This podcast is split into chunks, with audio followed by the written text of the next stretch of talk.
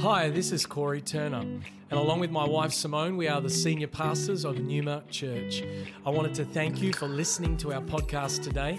You're about to hear a message from one of our team that we pray builds your faith and empowers you to follow Jesus more closely. Enjoy the message. Acts chapter 2, verse 1 says, When the day of Pentecost arrived, they were all together in one place. And suddenly they came from heaven, a sound like a mighty rushing wind, and it filled the entire house where they were seated. Divided tongues as of fire appeared and rested on each one of them. And the Bible says in verse 4, they were all filled with the Holy Spirit. In verse 5, it says, Now there were dwelling in Jerusalem Jews, devout men from every nation under heaven. And at this sound, the multitude came together and they were bewildered because each one was hearing them speak in his own language. And they were am- amazed and astonished, saying, Are not all these who are speaking Galileans? And how is it that we hear each of us in his own native language? Parthians and Medes and Elamites and residents of Mesopotamia, Judea, Cappadocia, Pontus and Asia, Phrygia, Pamphylia, Egypt, and the parts of Libya belonging to Cyrene, and visitors from Rome, both Jews and proselytes, Cretans and Arabians, we hear them telling in our own tongues the mighty works of God. And all were amazed and perplexed, saying to one another, What does this mean? But others mocking said, They are filled with new wine. Whenever you see the activity of the Holy Spirit, you'll also see the mockers. There'll always be mockers. Cannot try and sanitize the church up so that we never get mocked. Even on the day of Pentecost, there were mockers. But Peter, verse 14, standing with the eleven, lifted up his voice and he addressed the men of Judea and all who dwell in Jerusalem. Let this be known to you and give ear to my words. For these people are not drunk, as you suppose, since it is only the third hour of the day. But this is what was uttered through the prophet Joel. And in the last days, it shall be, God declares, that I will pour out my spirit on all flesh. And your sons and your daughters shall prophesy, your young men shall see visions, your old men shall dream dreams. Even on my male and female servants in those days I'll pour out my spirit, and they shall prophesy. And I'll show wonders in the heavens above, signs on the earth below, blood and fire and vapor of smoke. The sun shall be turned to darkness, the moon to blood before the day of the Lord comes, the great and magnificent day. And it shall come to pass that everyone, everyone, not just someone, not just a few, but everyone who calls on the name of the Lord shall be saved. I want to speak today on the subject I will pour out my spirit. I'll pour out my spirit. You know, our lives are filled with a collection of days.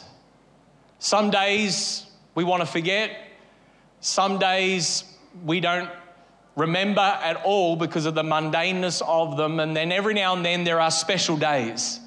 There are unique days.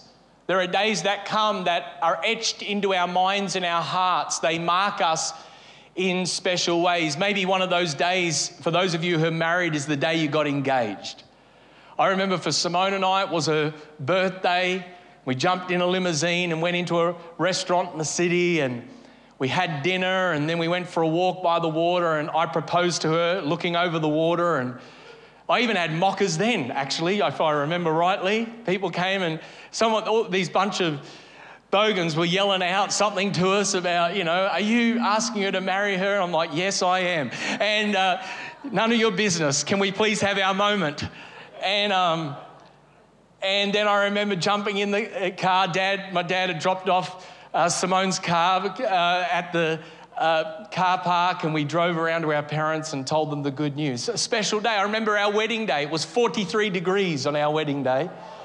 And uh, after the ceremony in the afternoon uh, in Box Hill, we went and got some wedding photos and then we drove up to the reception centre in the Dandenongs. I had a nap in the car. True story on the way up to the reception centre. It was a big day.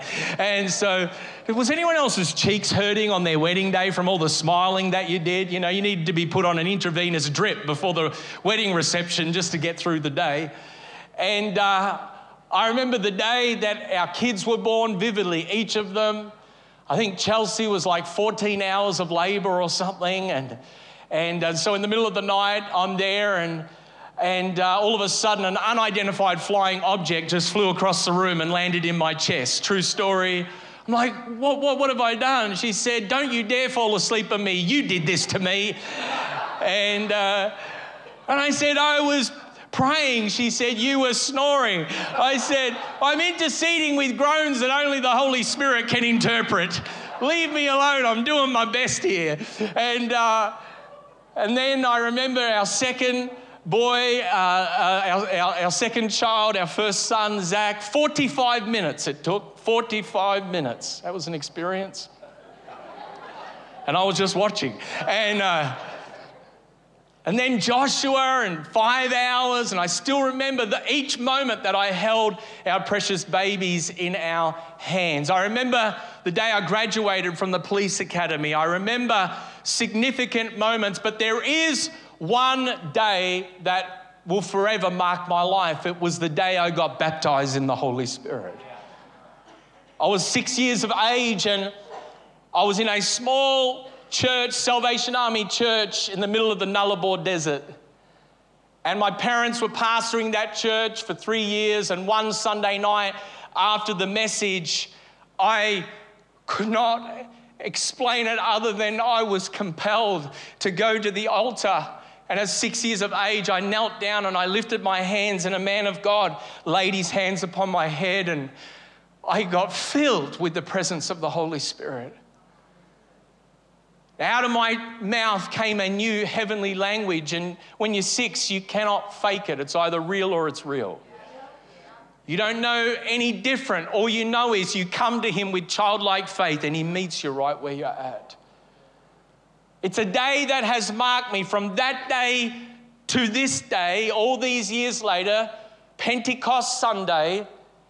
It's so important that we understand the significance of this day. Because 1,000 years before Pentecost, Joel the prophet prophesied that there was coming a day where he was going to pour out his spirit on all flesh.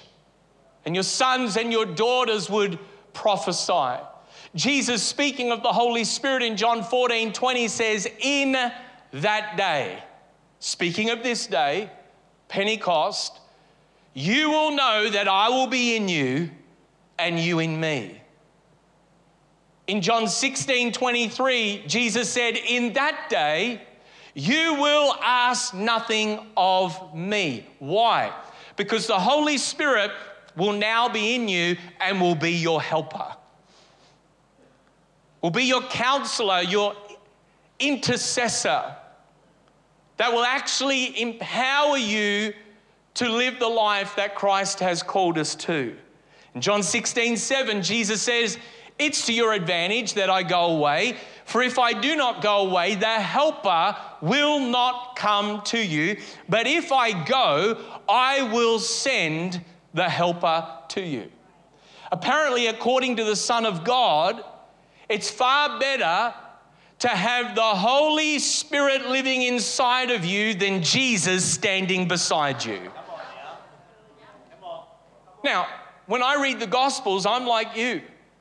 I read the Gospels and I'd love to be there the day that Jesus raised Lazarus from the dead and he came out looking like a mummy with all the bandages and cloths. And I'd love to be there at that wedding day when he turned the water into wine and the day that he opened blind eyes with mud and but, uh, but apparently according to jesus you and i filled with the holy spirit are far better off than if jesus was standing beside us right here today and so joel's prophecy thousands of years ago and jesus words in the gospels are fulfilled in acts chapter 2 verse 1 when the day of Pentecost arrived. What's so special about the day of Pentecost? Well, Pentecost is when the Father fulfilled his promise I will pour out my spirit on all flesh. See, Pentecost is a Jewish grain feast. It's a celebration of harvest time. Wherever the Holy Spirit is, there will be a activity of harvest. There'll be soul winning, there'll be lives being transformed. And what preceded the outpouring of the Holy Spirit on the day of Pentecost was 10 days of fervent prayer in the upper room. We know that because of the context of Acts chapter 1. And then in verse 1, it says, When the day of Pentecost arrived, they were all gathered together in one place. What were they doing? They were engaged in prevailing prayer. They were praying, they were interceding, they were waiting to be clothed with power. You see, prayer brings Pentecost, and Pentecost makes prayer effective for the will of God. You cannot have a move of the Spirit if you're not willing to pray.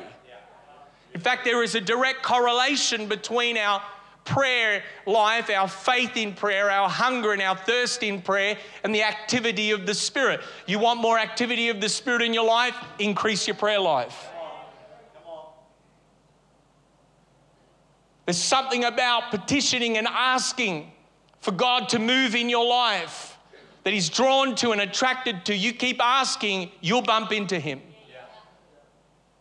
We're a church of prayer. We're, we're people of prayer. We understand prayer fuels power. You can't have Pentecost without prayer, and you can't have effective prayer without Pentecost.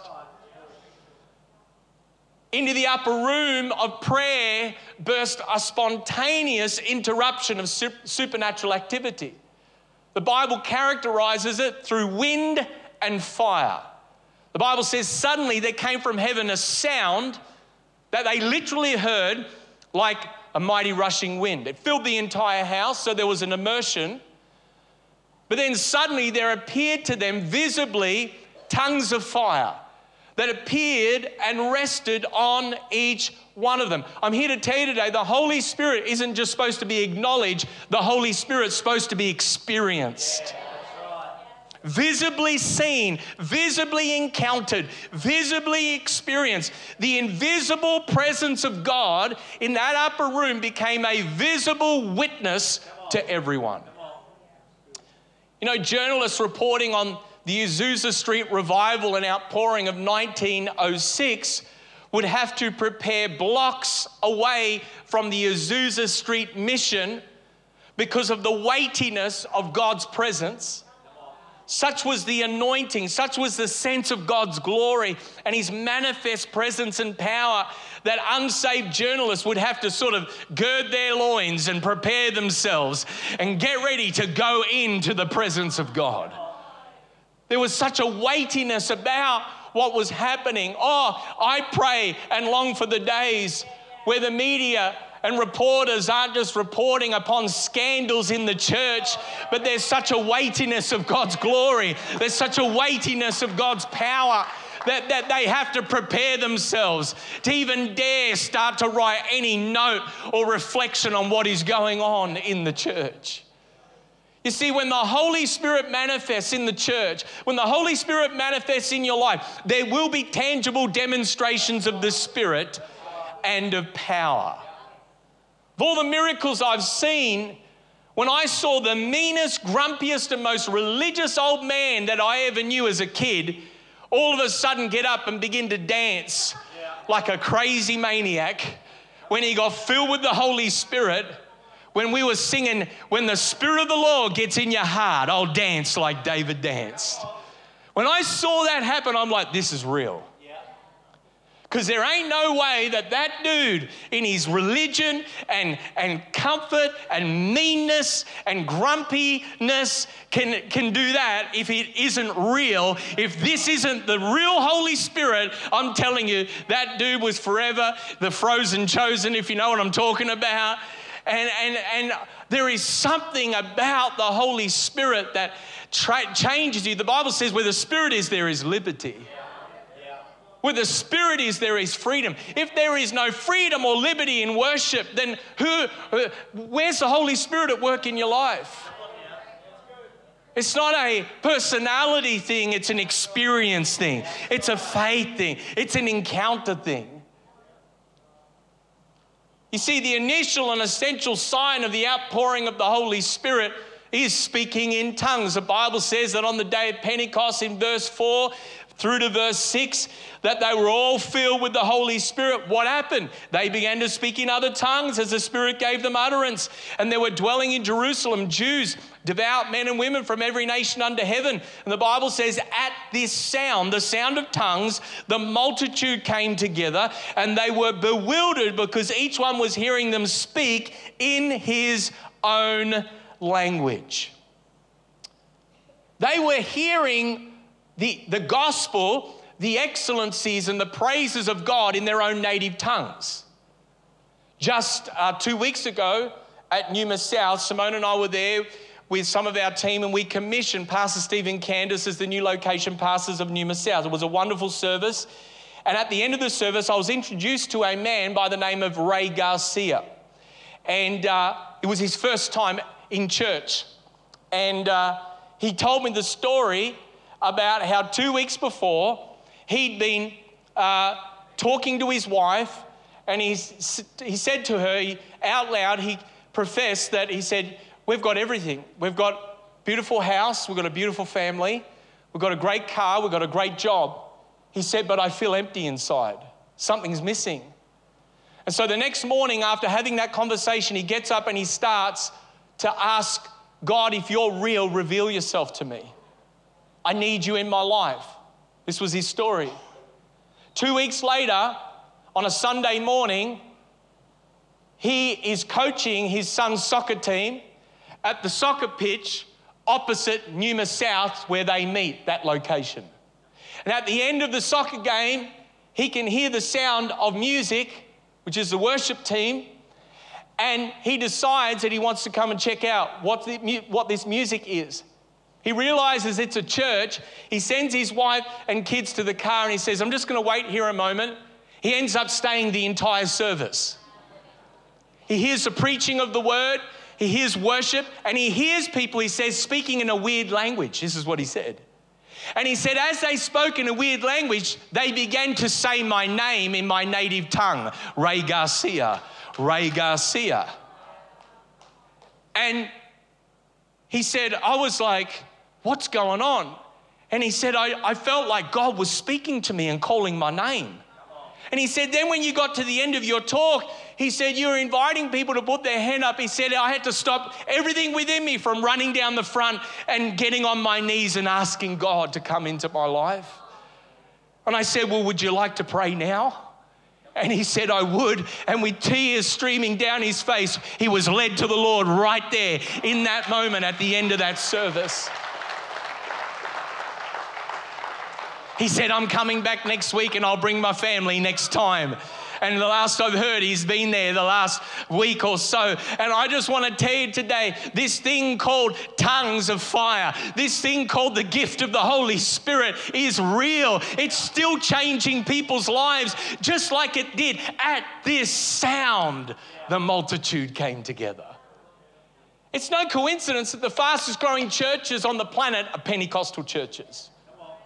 You can argue it until you're blue in the face, but the stats, are, the scoreboard speaks for itself. The fastest growing churches all across the earth right now are Pentecostal churches. The largest churches in attendance in this country, I read the survey, it's Pentecostal churches. Why? Because there is a drawing capacity, there is a, an attraction factor. There's something about the person of the Holy Spirit. That wherever the Holy Spirit moves, lives are changed. Harvest of souls comes in. Why is Pentecost significant? Because at Pentecost, the church was baptized in power to be a witness to the world. What does Acts chapter 1, verse 8 says? It says, You shall receive power when the Holy Spirit has come upon you, and you'll be my witnesses in Jerusalem, Judea, Samaria, and to the ends of the earth. When the Holy Spirit comes on you, there's a change, there's a shift. I remember a few years ago, one day riding up Mount Painful. That's my name for every hill I climb up. Mount, here we go, Mount Painful again.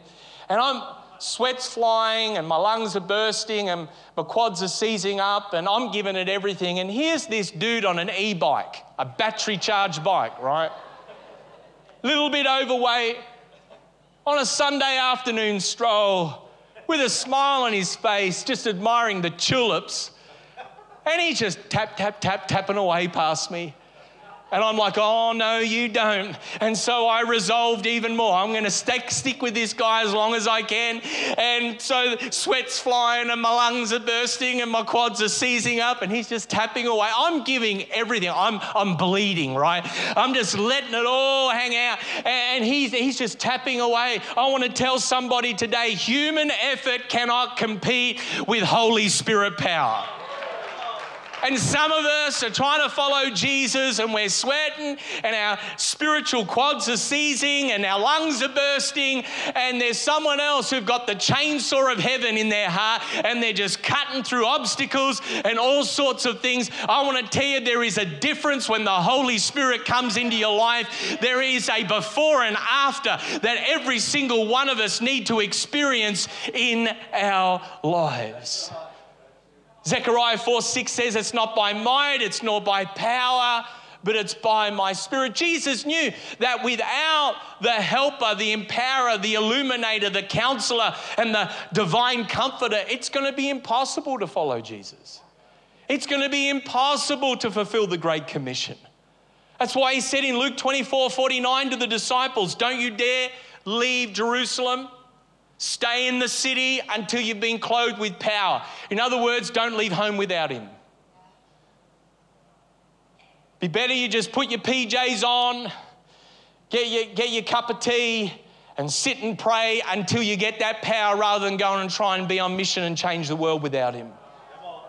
It's too hard.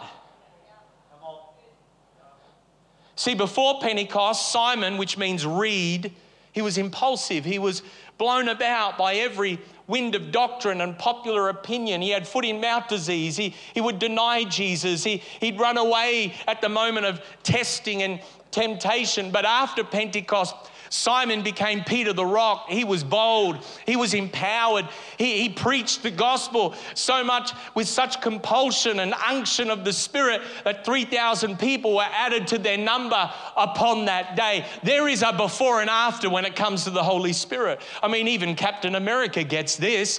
When, when Captain America was Steve Rogers before, he was a little dweeb. He, he had a good heart, but, but you know, he, there, there wasn't much there. But when he got anointed, if you know what I mean, and a few steroids. And, and, he, he became the product of a CIA experiment, albeit Marvel's uh, imagination. He became Captain America. I'm here to tell somebody today there needs to be a before and there needs to be an after. You and I need to be filled and empowered with the Holy Spirit.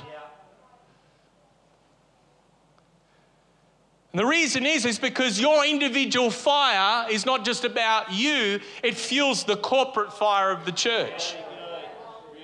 And without the individual fire, there can be no corporate fire. Corporate fire doesn't just come when one of us is on fire for God. Corporate fire becomes a bonfire when all of us are filled with the fire of the Holy Spirit. Your fire is your responsibility. I am not responsible for your fire, I'm responsible for my fire. Yeah. I can equip you, I, I can lead you to the w- river of living water. I can invite you to jump in and dip and taste and see that God's good, but you're gonna have to dive in. Yeah.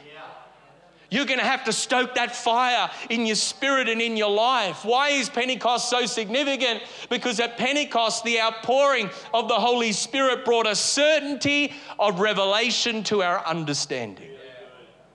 This is something that I haven't heard a lot of preachers and teachers talk about when it relates to the person of the Holy Spirit, but it is so essential when it comes to the believer's assurance.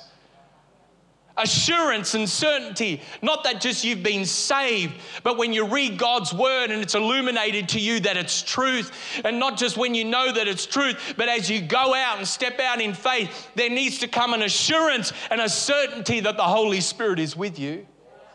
The Bible says in verse 12, it says, And all were amazed and perplexed, saying to one another, What does this mean?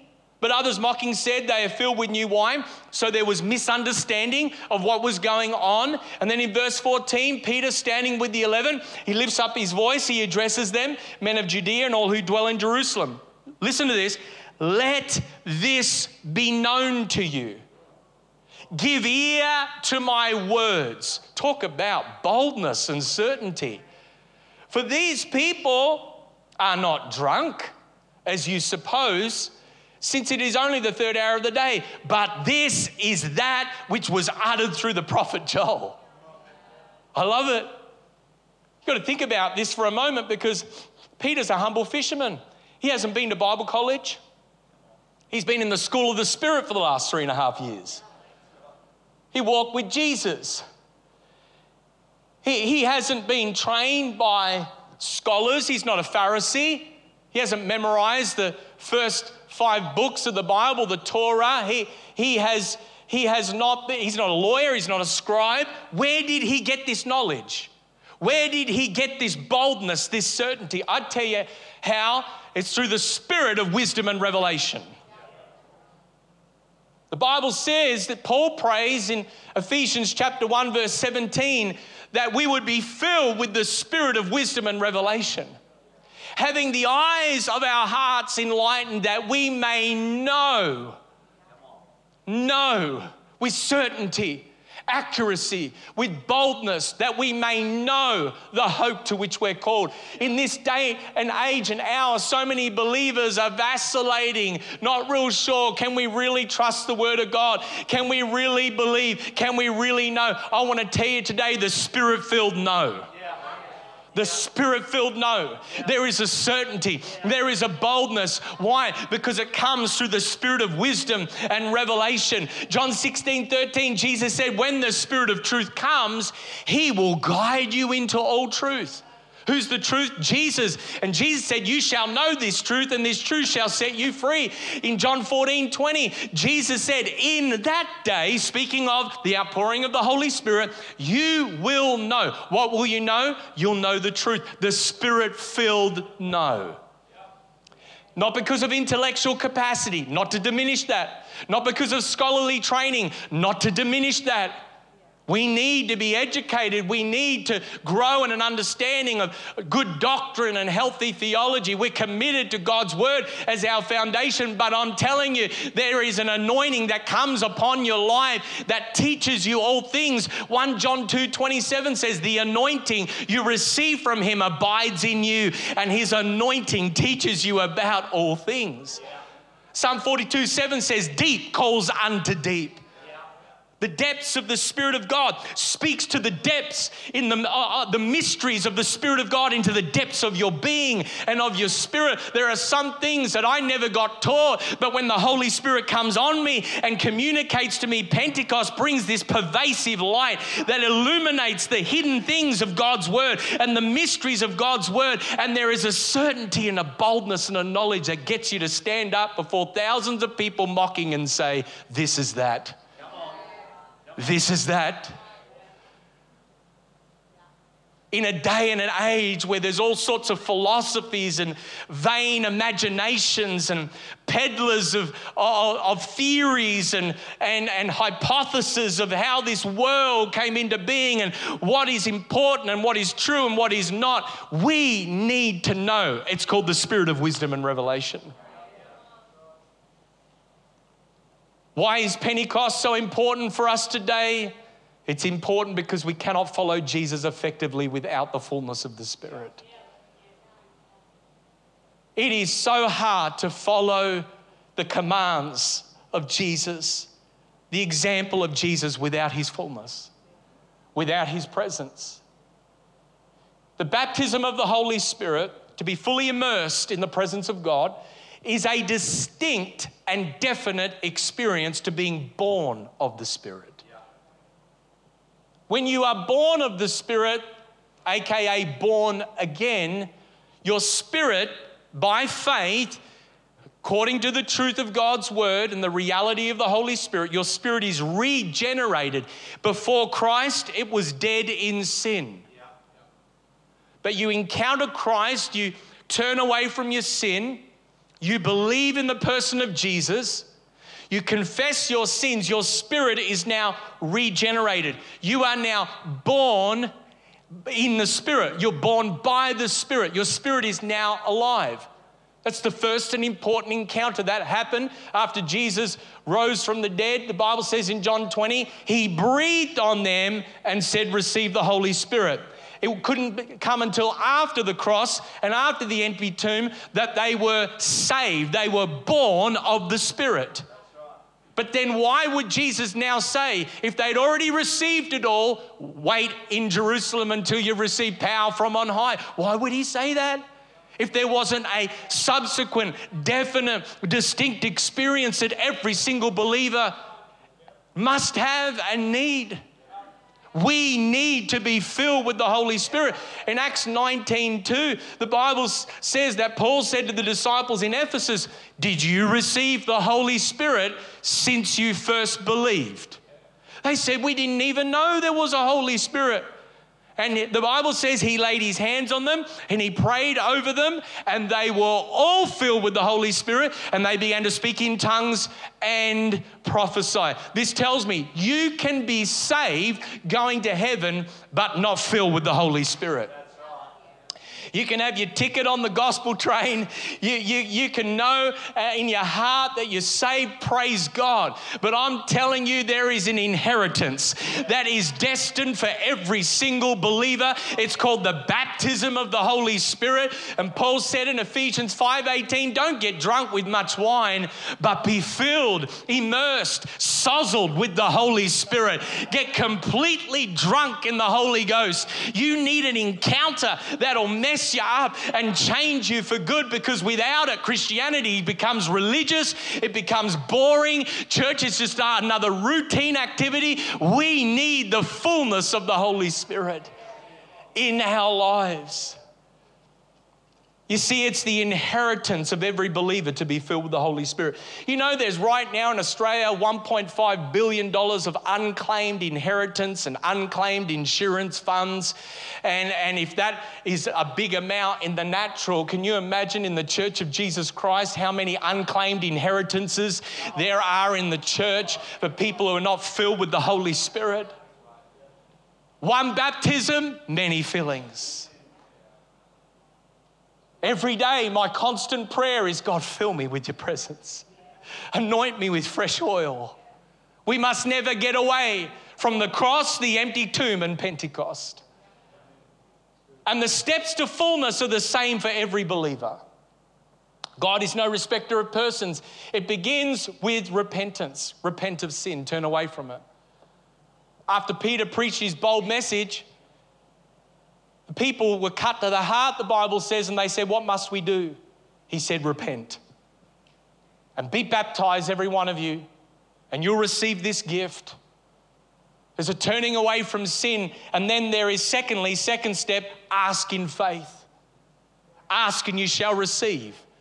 Seek and you'll find. Knock and the door will be open. Ask and receive in faith. God is drawn to faith, He's attracted to faith. You cannot expect to get anything from God without faith. Works cannot get something or earn something from God. You can work your way to your spiritual bone and not get anything from God. It's about faith. It's the spirit of faith that God is drawn to and attracted to. So we say, God, cleanse my heart. And now in faith, I'm asking I'm asking in faith for you to give me this gift of the Holy Spirit. And then the third step, you receive it. Yeah. You receive that gift. You yield your mind. You don't overthink it. For many sort of believers in a Western context, let alone people in a rationalistic, scientific worldview, culture, and all of those things are good. God gave you a brain to use. He's not asking you to leave your brain at the door when you come into the kingdom of God. We need our minds renewed. We need our minds sharpened. But, but if you're going to overcomplicate this and overthink this, that's why he says only those with childlike faith can enter the kingdom of God. Don't overcomplicate it. Don't overthink it. Yield your mind, yield your tongue, yield your body, yield your spirit, and say, Here I am. I receive the gift.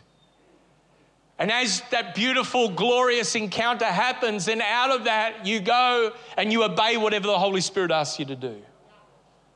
He asks you to go share your faith with your work colleague. Okay, let's go a latte, share my faith. He asks you to give that financial gift into that mission endeavor. Okay, we're going to go do. He asks you to go and study at Numa College. Okay, we're going to go do that. He asks you to, to, to actually now step up and begin to learn how to be a leader and lead in the light. Okay, whatever the Holy Spirit asks you out of that encounter, you go do. Because it's not just about my experience, it's about my action and application out of that experience. I'm saved, I'm baptized in power to be a witness. You see, as wonderful as your current experience of the Holy Spirit may be, there's always more. I've learned that Pentecost is available to everyone. Yes, thank you, God, but it's only given to the thirsty soul. Hungry and thirsty is the posture. And if you can live without the Holy Spirit, you won't receive Him. He's a gentleman, He'll knock on your door, He'll lead you, He'll guide you to a point, but you've got to let Him in. He's drawn to hunger, He's drawn to thirst. If you're thirsty for Him, you'll experience Him. Jesus said, John 7 37, if anyone is thirsty, let him come to me and drink, and whoever believes, out of his spirit will flow rivers of living water. Thank you for joining us for this message today. We don't assume that every person listening has a personal relationship with Jesus Christ. And so today, we invite you to begin following Jesus as your Lord and Savior. The Bible teaches that every one of us has been created for a relationship with God. Sin has separated us from that relationship, but God loved us so much that He gave us His one and only Son, Jesus Christ. Jesus lived, died, and rose again, conquering sin, Satan, and death itself.